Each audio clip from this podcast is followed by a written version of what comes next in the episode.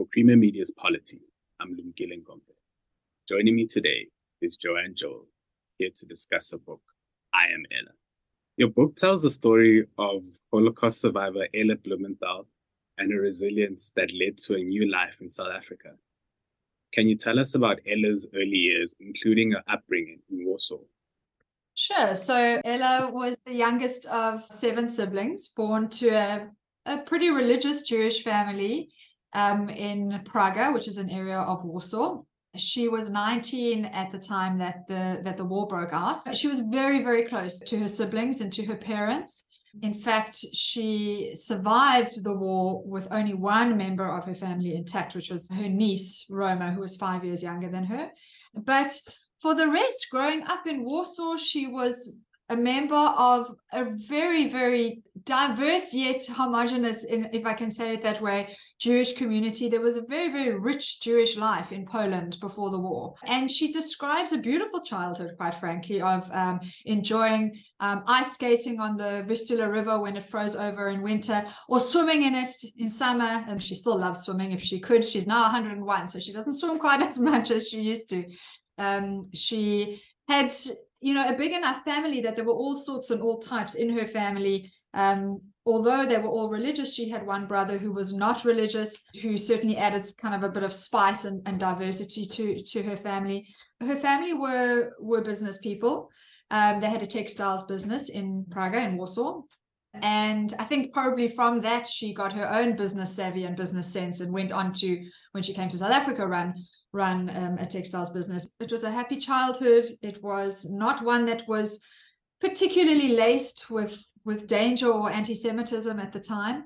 She has recollections of that really starting closer to to the time of, of the war breaking out. She remembers a, a, a beautiful, happy, close-knit family um, and lifestyle in those years before 1939. Given the tragedies that unfolded in Ella's life, did you expect her to be as forthcoming as she was in your interviews with her? That's interesting. You know, Ella, like many, if not most, Holocaust survivors, for many years of her life did not speak and was silent about the the very very painful past that she had endured she always spoke to her family but not to the public um, until later in life until uh, in, into her 70s really when she had moved from johannesburg to, to cape town um, her husband had passed away and she she began finding a public voice and a public kind of platform um, getting involved in holocaust education supported by her community supported by her family but she really had to come to that willingness to share her story um, through the course of her life. And so by the time i met her she had certainly been interviewed by numerous other journalists or by the uh, Steven Spielberg Shoah Foundation, which goes around the world collecting the testimony, video testimony of Holocaust survivors. She had been through that process with them, but she had never been through as exhaustive and perhaps exhausting an interview process as she did with me. And so while I didn't start out expecting a no holds barred type of of account of her life. Um, I think I always hoped that we would get to that, and we did. Um, because we had time, because we prioritized our relationship with one another first and foremost, um, and because she did have some practice in the in the years preceding our meeting at talking about her story. So I was both surprised, but also not. Ella recalls the many deaths which took place within her family as well as to others in the concentration camps. How have those memories shaped her? She has made it a personal mission to not only remember the kind of sense of of the people that individual family members that she lost and her community, but to to to be quite literal about it. So she has written down the names of every single one of the 23 immediate family members who died in the Holocaust. And she keeps them at the back of her prayer book. And every time there is an opportunity to say a memorial prayer, which in the Jewish religion um, happens a few specific times a year, though of course you are open to having, you know, retaining those memories um, anytime, but every time there's a, communal opportunity to to honor the, the, the memory of those people who have passed away, um, she has that list at the back of her of her book, and she says each and every one of them um, clearly and distinctly, um, holding in mind and in, in in heart her memory of them um, her memory of losing them. She recounts in this in the book the exact way in, in which each one of them either disappeared or was taken or, or died. Um, and and it's very much a, a personal and individual loss. You know, when you talk about um, the loss of, of Jews and the number uh, uh the number of Jews lost or who died in the Holocaust, and the number is six million it's very very difficult to conceptualize such a large number it's a, it's it's difficult to conceptualize 6600 um, for ella there is that big loss of community and of, of, of a whole people but it's very much about the individual losses of her family members. And i think that although she feels their loss still keenly even today she sees in that um, the opportunity to to honor their memory and legacy and to create one you can say replacements although you can never replace an individual but to replace their energetic presence in the world with the family that she's gone on to create since the war in the book he writes about ella's experiences in the warsaw ghetto and at various concentration camps can you describe how deplorable these conditions were for her and others? The Warsaw Ghetto was her first experience of being marginalized as a Jew. As you can imagine, whenever you cram human beings together in unsanitary conditions that are overcrowded, um, all those diseases and those the, the as you say the condition deplorable conditions um, wrought havoc. So whether it was diseases like typhus and typhoid, uh, from uh, starvation and malnutrition. Um, and then any any uh, virus or, or, or, bacteria that would be around would simply spread like wildfire because they were all crammed together and all on top of each other. Um, eventually, people started simply dying where they stood. So Ella describes the Warsaw Ghetto, walking through the streets of the Warsaw Ghetto and and seeing, you know, dead bodies, corpses lining the streets with no uh, uh, ability to bury them, no ability even to necessarily cover them.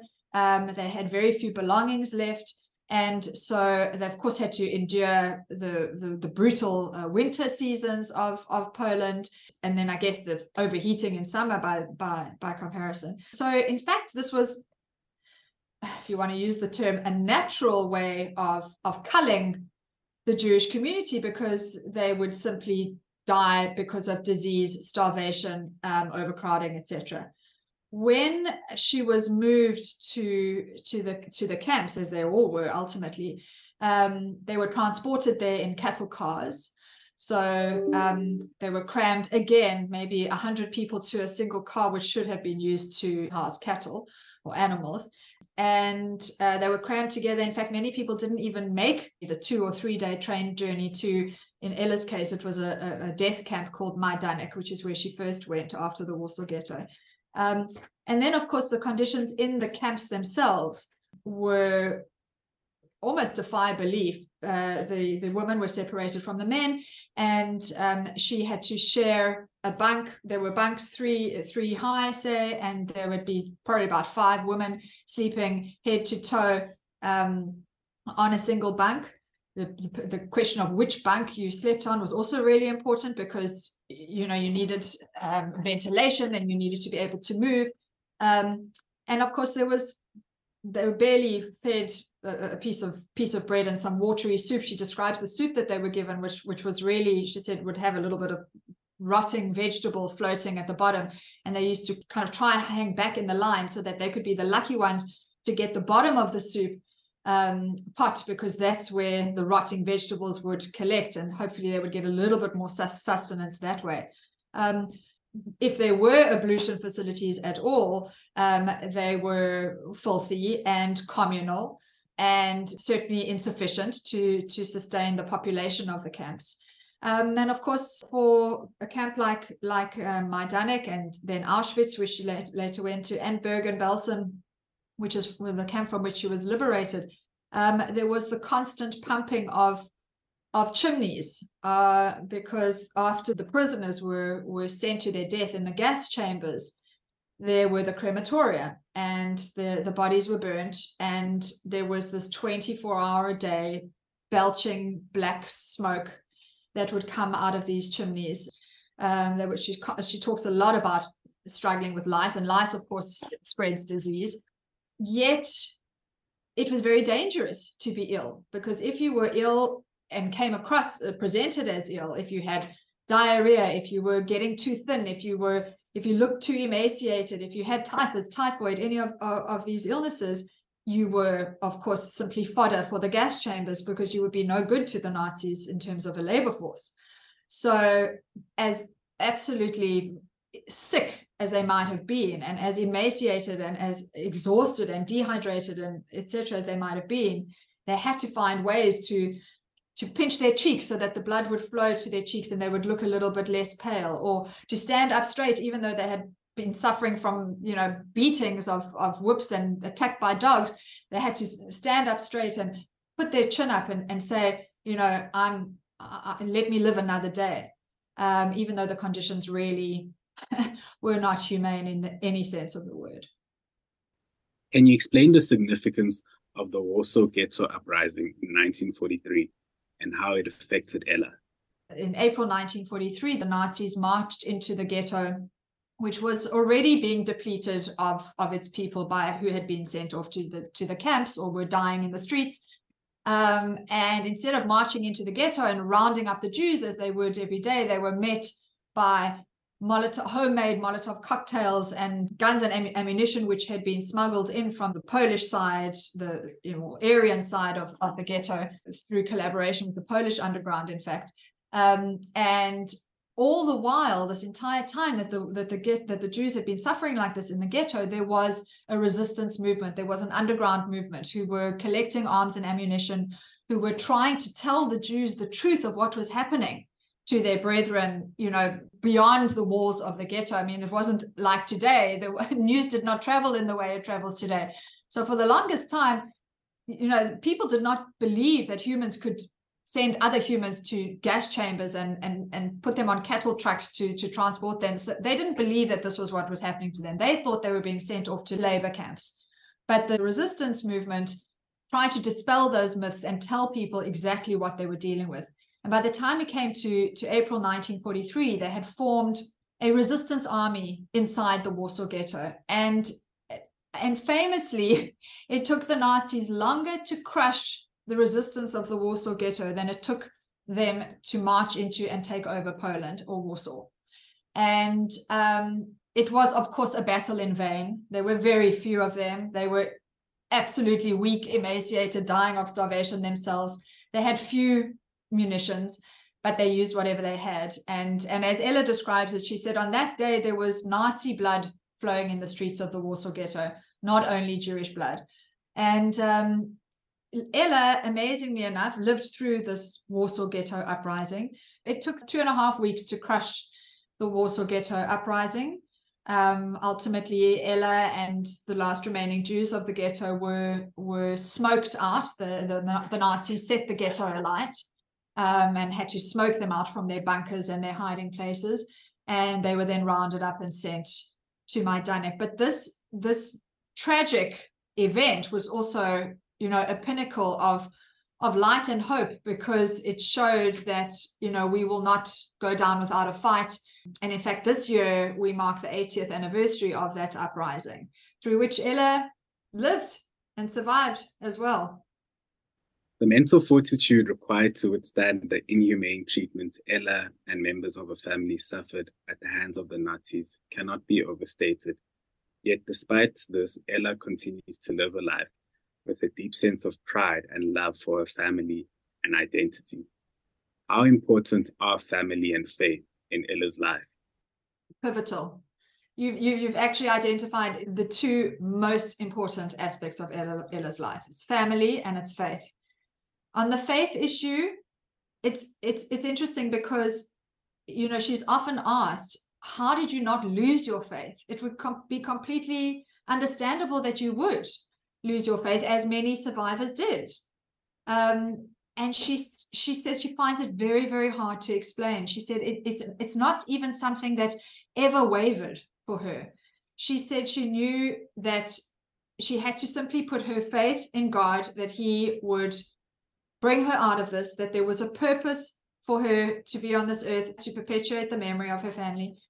On the subject of family um, again you know as as we talked about earlier her own birth family was so close and so important to her and loomed so large in her memory that she realized that her mission on earth and perhaps she, some might say it, it's why she survived was to keep creating that family and to keep prioritize that that family. And both in an immediate sense her own children grandchildren great grandchildren and in the sense of her jewish community family.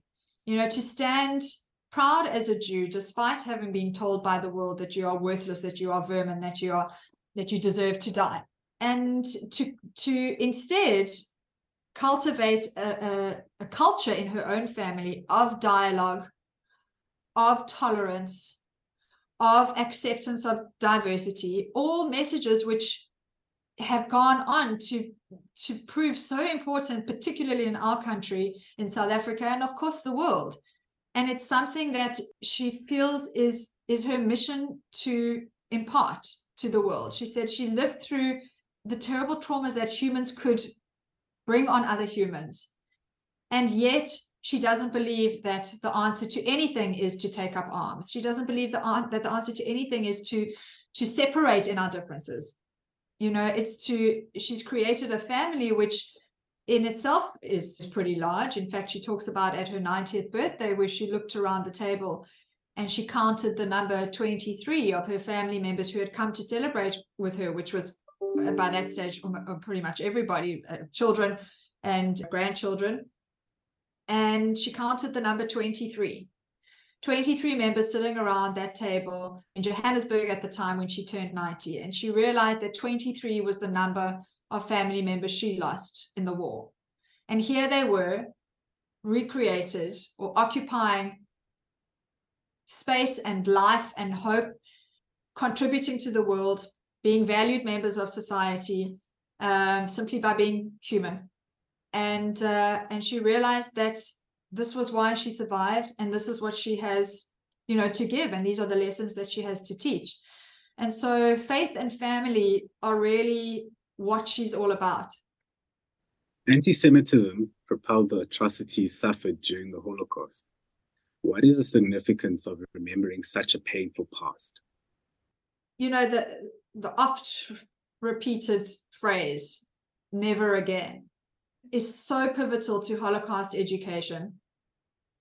The terms genocide and, and crimes against humanity were really coined during the Nuremberg trials as a result of these atrocities. Um, even though, of course, the Holocaust was different in its in its scale and in its intent, you know, but sadly we have seen evidence of other genocides in in the world and, and in history. And I think what Ella and survivors and humanity realized is that it's when we don't remember these atrocities, when we don't interrogate them and um, really, really pick them apart, that we are most at risk of repeating them.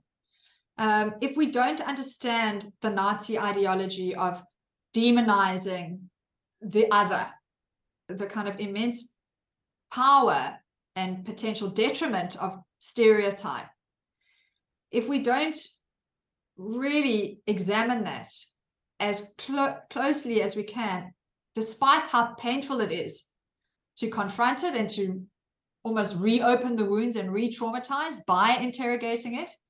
If we don't, then we stand in danger of repeating those mistakes.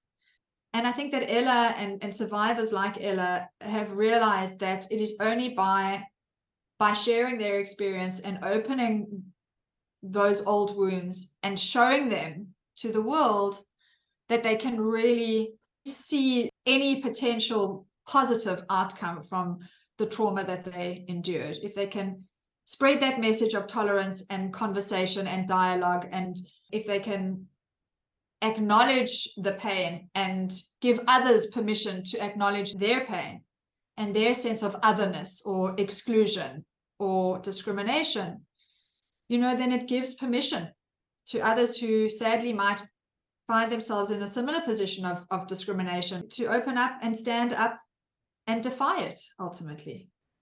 Finally, this book clearly celebrates the triumph of the human spirit. What lessons can society take away from this book?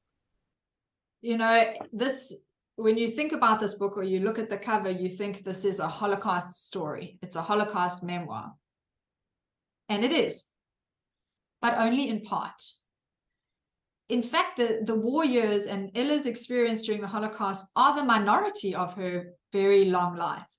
She's now 101. She was 19 at the time of the war, and, and her years of suffering were, in comparison, fewer to her years of thriving and living. And when you meet Ella or encounter her in any way, whether it's in the, the book form or through the documentary, or if you're lucky enough to have a Zoom phone call with her, what you are left with is this feeling of absolute joy and upliftment. And, and, and, and it has surprised people, both who read the book and who have attended events that Ella that Ella has been with for the launch of this book. She is all about gratitude for life. She sleeps with the curtains open so that she's woken by sun the sunshine every single day. She never wants to miss a minute of of life. Um she has so she is so ebullient in in her way. I mean you wouldn't believe that she's 101 if you were to meet her. And by reading this book you will meet her. You will feel like you've met her. You get her her her, her indomitable spirit very very quickly.